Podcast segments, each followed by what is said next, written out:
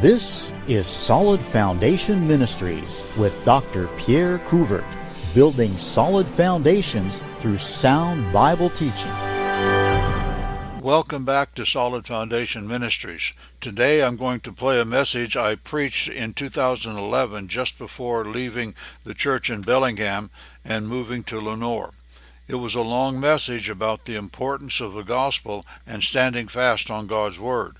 Today will be part one, and next week we'll finish this message. Open your Bibles, if you would, to Galatians chapter 2.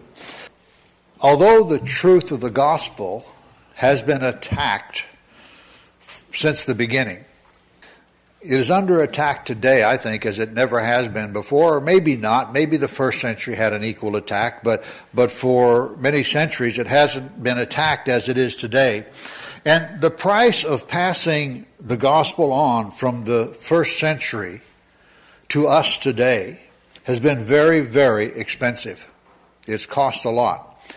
50 million of our Baptist ancestors were killed for their faith during the Dark Ages. Now, the Dark Ages are thousand years. We know the Lord's coming back, we just don't know when. We look at circumstances and we think it could be today. But I can assure you that Paul thought that in the first century. Uh, I've read some of the things that they said around the year 1000 because they thought, well, thousand, that's a, just like we did in the year 2000, uh, which, which those of us that are here tonight can remember. And, and so we've always expected it. We should look at it as the imminent return of Christ, that he can come back at any time. But we don't know. It could be another hundred years or another thousand years because he hasn't told us. He's told us to be ready. And if the next generation is going to have the gospel in the fullness of its truth, we're going to have to be willing to pay the price necessary to pass it on to them. It's interesting to watch churches. The First Baptist Church in America supposedly was founded by Roger Williams in, in uh, Providence, Rhode Island. The church building is still there. It's still called a Baptist church, but it's anything but. If the Lord's return should be far enough into the future to where uh, Bellingham Baptist Church could be around that long in in its history, have that much history behind it. I would pray to God that it would still be an old-fashioned, independent, fundamental, Bible-believing Baptist church, still getting the gospel out to a lost world. It, it's an important issue, and it's something that is that is on my heart a lot. That's one of the reasons that I'm retiring. It's because I want to get out and preach this kind of thing in more places than just here. Because our churches are falling right and left because they're getting caught up in the things of this world. But the gospel must continue. That's an absolute essential. If you're there in Galatians chapter 2, in verse 4 it says, and that because of false brethren unawares brought in, who came privately to spy out our liberty which we have in, G- in Christ Jesus, that they might bring us un- into bondage, to whom we gave place by subjection, no, not for an hour, that the truth of the gospel might continue with you. Now he starts this out by talking about false brethren. Now, brethren means they're of the same nature we are, right? But these are false brethren. So it means they're really not. But they pretend to be. Surprisingly, not all of those who call themselves Christians are. Not even all of those who call themselves Christians and go to good churches or who, who uh, uh, pretend to stand on the truths of the scriptures are. See, to some people, it's an outward thing, and being a true Christian is being born again. It's something that happens inside. It shows on the outside, but it happens inside. But there are false brethren some of the false brethren are ordinary lay people, and they'll come into a church and they'll just start a little bit here and a little bit there, and they'll start uh, trying to sway people to their, their position and, and move people in this direction or in that direction to get it to go where they want. Some of these false brethren are preachers, I'm sorry to say. Some of them stand up and, and pretend to be men of God, pretend to be preaching the Word of God You know, folks, we need to remember the Bible can be made to say just about anything you want it to say.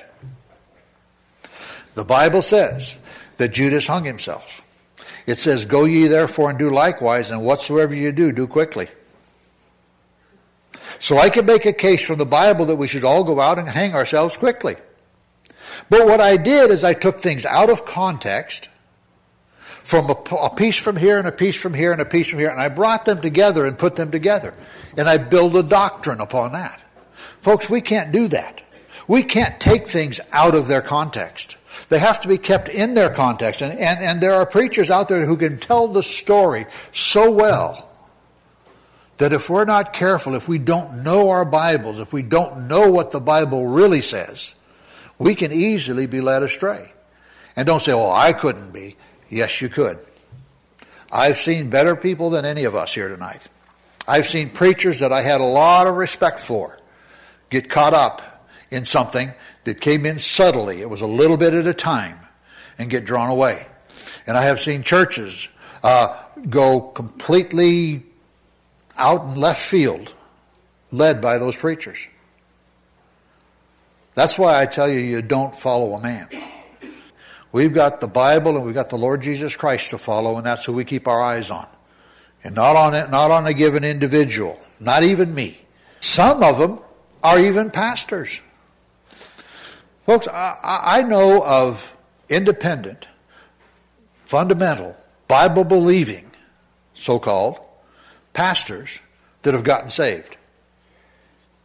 Because they weren't saved, yet they were up there and they had all appearance of being faithful men of God.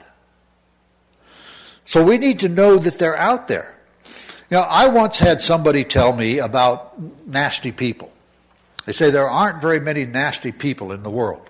They just move around a lot. Well, I don't think there are a whole lot of preachers out there, of pastors, in, in, at least in our kind of churches, that are false brethren. But there are some. And we need to realize that. You know, something else about them, it says that they come in unawares. They're brought in unawares. That means they don't come in and say, hey, I'm a false brother and look at me. I'm going to lead you off into left field. They don't do that. We're usually not aware when they arrive. There's a good church in, in Colorado that uh, it's Foothills Baptist Church. It's in Loveland, Colorado. Uh, Pastor Harms pastored there for many, many years, a good man, and his health got to where he could no longer pastor. And the people of the church sought another pastor. They brought in a man who I could name. I went to school with him. On the surface, he was a good man. Then he got into the church, and I don't remember what the her- heretical doctrine was, but there was a heretical doctrine that he started teaching in that church. Fortunately, the church was strong enough and wise enough, he didn't last long enough to do any real harm in the church. But you have to be careful. We have to be careful. Not everybody out there that says, I am one is. It says they come in to, they came in to spy out their liberty. They want to see what kind of liberty we have and how it's exercised. They want to see uh, what we're doing. You know, the Bible says that we have liberty in Christ. It doesn't mean liberty to do anything we want. Jesus said, that we should know the truth and the truth would set us free. The truth gives us liberty, but it only gives us liberty when we follow it. If we don't follow it, knowing the truth won't get us liberty. Most of us in this country know most of our rights as American citizens. Most people in this country are not doing anything to defend them. Knowing them won't keep them. We'll have to stand up for them or we will lose them just as an example, take the, the, the freedom of religion that we have in this country. They're trying to change that, just a subtle little thing, to the freedom of worship. It's not the freedom of worship. It's the freedom of religion. What's the difference? That means that I have the freedom to believe and to practice, both in private and public, my religious faith. Freedom of worship means what I do when I go to church or when I do in the privacy of my own home, but I have no right to do it out in public. They have changed this. They've taken away. If there's a Christian in, in high school that is a real hard worker and becomes a valedictorian of their class, and they get up and, and they uh, get to speak at the, at the graduation ceremony, they can't talk about their faith. Yes, they can. It's a constitutional right. But we've allowed them to take that away from us because we haven't stood for it. Now, there's a right way and a wrong way to do that, and you shouldn't do it belligerently, but I'm just saying, these people come in and they, and they take away. Uh, what they want to do is gain our loyalty to them and lead us into bondage, it says here. Lead us into bondage, the bondage of false doctrine. Uh, and they, they want to turn us away from the truth. Now, I will be very generous, and I will say that there are some of them who are unaware of the fact that they are doing that because they were taught wrong and nobody's shown them the truth. But you still have to be careful whether they know what they're doing and are doing it on purpose or whether they're doing it because it's what they what they've been taught doesn't change the danger that's involved. So we have to be careful. We're not to give them any place. There's no place for doctrinal compromise. Now, there are places in our lives where we must compromise. All of us who are married know what I'm talking about. We have to compromise to have a happy marriage. We each have to give some. But when it comes to biblical doctrine, there's no room for compromise. Now, there are some things that may not be absolutely clear in the scriptures, and we can have differences in, of opinion. But when it comes to, to the important doctrines and the doctrines that are clearly spelled out, there is no room for compromise. Pastors may, must take great care to be faithful to the Word of God. I spend more time in my sermon preparation making sure that I'm telling you what it really says and not what I want it to say than I do anything else as I prepare a message. And oftentimes I'll start going somewhere and I'll take a passage that's familiar and it seems to say that and I'll look at it and look at it in its context and whoops, I can't use that passage. Doesn't mean what I'm teaching is wrong, but I can't teach it from that passage because I have to be faithful to the Word of God. Church members must also study so they can understand sound doctrine. How in the world are you going to know if a, a new member or, or, or a visitor or a new pastor is sound if you don't know what the Bible teaches?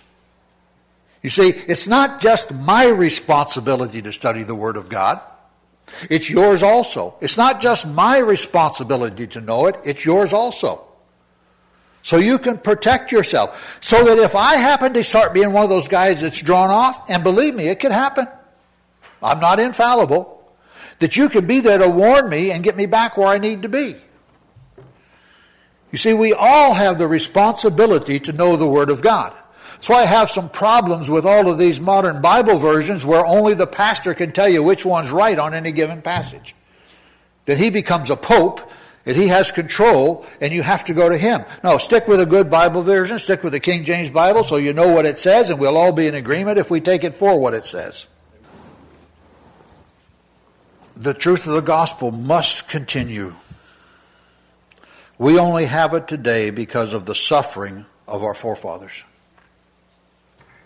there was a group of Christians that go way back, at least to the second century, in the in the mountains where France and Italy and and uh, Switzerland all come together down there, and they were called the Waldenses, and they stood faithful down through the centuries. They're some of our ancestors. One of their groups, uh, which was very very large in southern France, was called the Cathars, or the Cathari people. And they stood faithful for centuries. Sadly, they eventually went astray also because of the pressures put upon them. But they were killed in great numbers.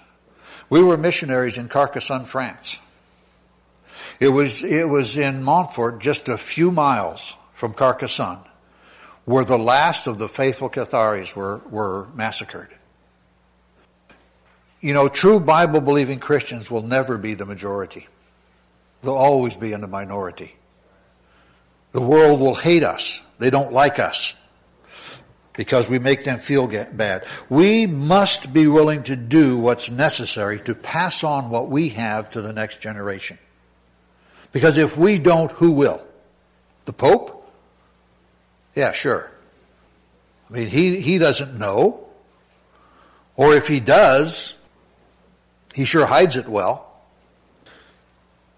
Now, this first point is really just introduction. Because what I really want to talk about this evening is about standing fast. Go with me, if you would, to 1 Corinthians chapter 16 and verse 13. It says, Watch ye, stand fast in the faith, quit you like men, be strong. We must stand fast in the faith. Now, folks, stand, it doesn't say stand fast in faith. It says stand fast in the faith. That means the doctrines that are communicated to us in God's Word. It's not, it's not talking about the fact that we believe, it's talking about what we believe. And we need to stand fast in sound doctrine. And let me tell you something, folks. It is not just the important doctrines. Because who are you and who am I to say what doctrines are important? I mean, if we disagree with them, we can say, well, they're not important. Is the doctrine of baptism important? I think it is. The fundamentalists don't. Now, we're fundamentalists, aren't we? But I'm talking about the Christendom wide group called fundamentalists. They don't agree on the importance of the doctrine of baptism. How about this one? Is the doctrine of salvation an important doctrine? I think it is. But there are those that say we're saved all kinds of different ways. The doctrine of the church is important. What is the church? It's a local assembly. Go right on down the line. These are some of the things that, that there's disagreement on amongst Christians. But the Bible doesn't disagree. The Bible is pretty clear on these things. You know, we live in a time when professing Christians don't like sound doctrine. We were warned about it in 2 Timothy chapter 4 and verse 3. It says, For the time will come when they will not endure sound doctrine, but after their own lust shall they heap to themselves teachers having itching ears. They'll have ears that itch to hear what they want to hear, and they want a preacher that'll scratch their ear, not a preacher that'll step on their toes. And folks, we need preachers who will step on your toes. I like it when I'm sitting out there and the preacher steps on my toes. He says something and the Holy Spirit can talk to me and said, Pierre, you need to work on this in your life. You've got a little problem here that you need to fix. That's what I like. And we should all like that. We should want our toes stepped on so we know what we have to change. Uh, doctrine is what exhorts and convinces those who speak against the things of God. Titus 1 9 says, holding fast the faithful word, talking about the qualifications of a pastor here, but it's good for all of us, holding fast the faithful word uh, as he hath been taught, that he may be able by sound doctrine both to exhort and to convince the gainsayers. Gainsayers are those who speak against whatever it is. In this case, we're talking about the precepts of God. The gainsayer is the one that says, oh, it's a bunch of hogwash. Oh, it'll never work. Oh, you know, this is better than that. And we use sound doctrine both to exhort them, that means to encourage them to do what's right, and to convince them of their error. It's through sound doctrine. It's not through our personal opinions. It's through what the Bible says and, and, and sharing that with them and explaining it where necessary. To do this requires character. Character is something that is missing in society today. Well, I guess I shouldn't say that because everybody has character. But let's say good character, strong character is missing today. We all want to be liked by everybody. I'm no different than you are on that it requires character. Character enough to be watchful. What we do is we get wrapped up in our own things. We get wrapped up in what's going on in our lives and we stop looking around to see what happens around us. The Bible says we're supposed to walk circumspectly. That means watching around us, seeing what's going on. We need to be aware of what's going on spiritually in this world. We need to, to be aware of, of those who are drifting away from the center line where they ought to be. We need to be watchful. Character enough to stand up when the going gets rough. And folks, it probably will get rougher before it gets better. And we need to have the character to stand when other people are mocking us and saying mean things about us and things. We have to have the character to stand up for what's right. Now, we need to do it in a right manner. We need to do it in the least belligerent way we can. We shouldn't do it in a hostile manner. We should do it in love, but we should stand fast. We should understand that the people out there that are doing it don't know any better for the most part. Well, some do, but most don't. And we need to be willing to love them and pray for them. Turn with me, if you would, to Galatians chapter 5. And let's look at another area where we need to stand fast. In Galatians chapter 5 and verse 1. Stand fast, therefore, in the liberty wherewith Christ has made us free, and be not entangled again with the yoke of bondage. Lost people out there don't realize that they're in the bondage of sin. They don't realize that, but they are. And when we get saved, we're freed from that bondage. Jesus said that the truth would set us free. Man actually thinks very little of truth and in particular of the truth, the truth of God's Word. But they don't think much of truth. You get talking to these people out there, and they'll say, Well, that's your truth. Well, actually, it does happen to be mine when it comes to the Bible because I believe what it says. But that's truth. It's not my truth and your truth. You and I cannot have different truths on the same subject. Either you can flap your arms and fly away, or you can't. It doesn't matter what you believe. When they, when they say, well, you know, you believe in a God that, that's supposedly a God of love that would send somebody to hell, and I don't believe that, that's your truth. My truth is God is all love and He's got no condemnation in Him whatsoever. Well, they can believe that if they want, but it still will not be truth. The Bible is clear. God doesn't want to send anybody to hell, but because of sin, He will send those who refuse to repent, turn to Him, and come to Him on His terms. Which, of course, is faith in Jesus Christ. God's truth is absolute and never wrong. In your talking with people, have you ever heard anyone say, because there are many out there to believe this, there are no absolutes? That statement is an absolute statement. So they have at least one absolute. And it is absolutely sure that if you jump out of an airplane at 35,000 feet without a parachute or anything to, to, to stop you, you will go splat when you hit the ground. That's an absolute truth. And if you die without Christ, it's an absolute truth. You'll spend eternity in the lake of fire. It's an absolute truth. Doesn't matter whether people want to believe it or not, it's an absolute truth. We have true liberty in Christ and in Christ alone. Without Christ, we're slaves to sin. We're slaves in a couple of ways. First of all, we can't avoid it. It's part of our nature.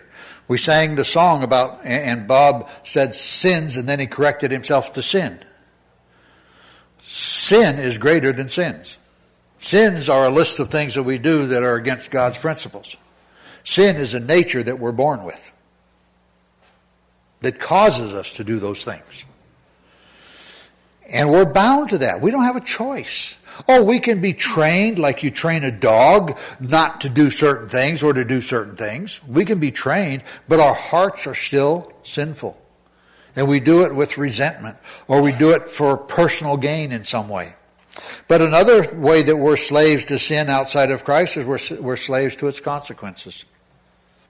The problems that it caused in this life and then the lake of fire for all eternity. Without Christ, we're under bondage to the law. You see, the law tells us what sin is. And if we break God's law, then we're guilty before God. James says if we break it in any point, we're guilty of all. It's broken.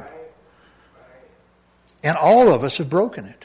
And we're under bondage to that because in order to be saved by the law, we would have to be from the instant of our con- uh, conception till we die absolutely faithful in every point of the law. But even if you can name all of the Ten Commandments, you still don't know all the points of the law. The Ten Commandments are but a summary of the law. Just read what Jesus had to say about some of the commandments.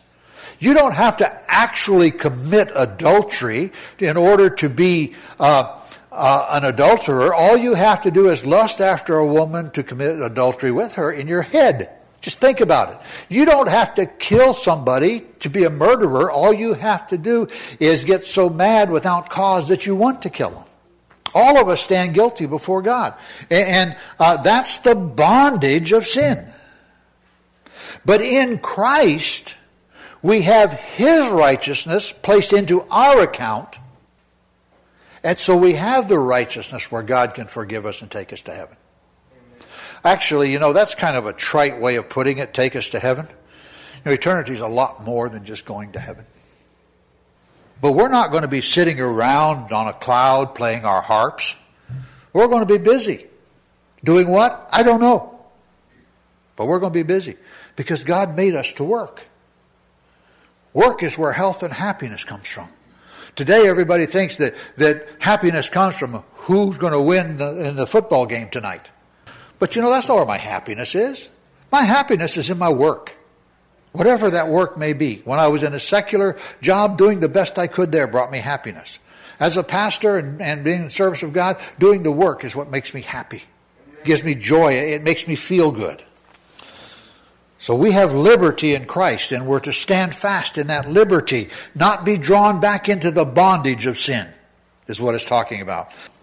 Philippians chapter 1 and verse 27. Only let your conversation be as becometh the gospel of Christ, that whether I come and see you or else be absent, I may hear of your affairs, that ye stand fast in one spirit, with one mind, striving together for the faith of the gospel. We are to stand fast in one spirit. Why do you think the world is spending so much time laughing at Christianity today? because we don't stand fast in one spirit. We've got this church that believes this, and this church that believes that, and this one that believes that, and we all say we have the same Bible. But we all say we're taught from the same book by the same teacher, the Holy Spirit. Then why are we getting different answers on the test? The world is saying, well, you can make it say whatever you want. If you don't believe me, well, over here you got the Catholics, they claim to be Christians. And over here you got the Mormons, they claim to be Christians. They didn't used to, but they do today. And you got the Jehovah's Witness, and they claim to be Christians. And you got the evangelicals over here, and they claim to be Christians. You got the Baptists over here, and you got this group over there, and this group over there. And they all believe different things. So how do you know what's right? You see why it's so important to stand fast in one spirit? Where we're in agreement on what the Bible teaches the Bible says what it says, and it doesn't change. From 1611 to the Bible I have laying in front of me, there have been some changes. They have changed the script. Have you ever seen the old buildings and they have they, they, they, they have in God we trust and the trust has a V instead of a U? The old script that the original King James was printed in had V's for U's and S's for F's and or F's for S's and all kinds of things like this. Do you know why we call a W a W when it's really a double V? Because in, when we gave the name to that letter of the alphabet, those were U's. They've made some corrections of the printing, not of what was translated, but of the printing. Well, folks, we're going to have to end this for now. Be sure to come back next week as we finish this message. I'll play a little overlap to remind you where we were when we left off, but it's important that we understand why the gospel is important and why we must make every effort to stand firm for the things of God. You have been listening to Solid Foundation Ministries from Lenoir, North Carolina.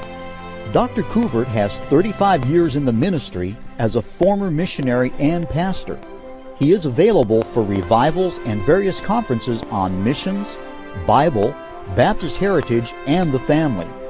To find out more, go to our website, solidfoundationministries.com, or call 828 244 6505. Remember, the Christian life is not about you, it's about God receiving the glory.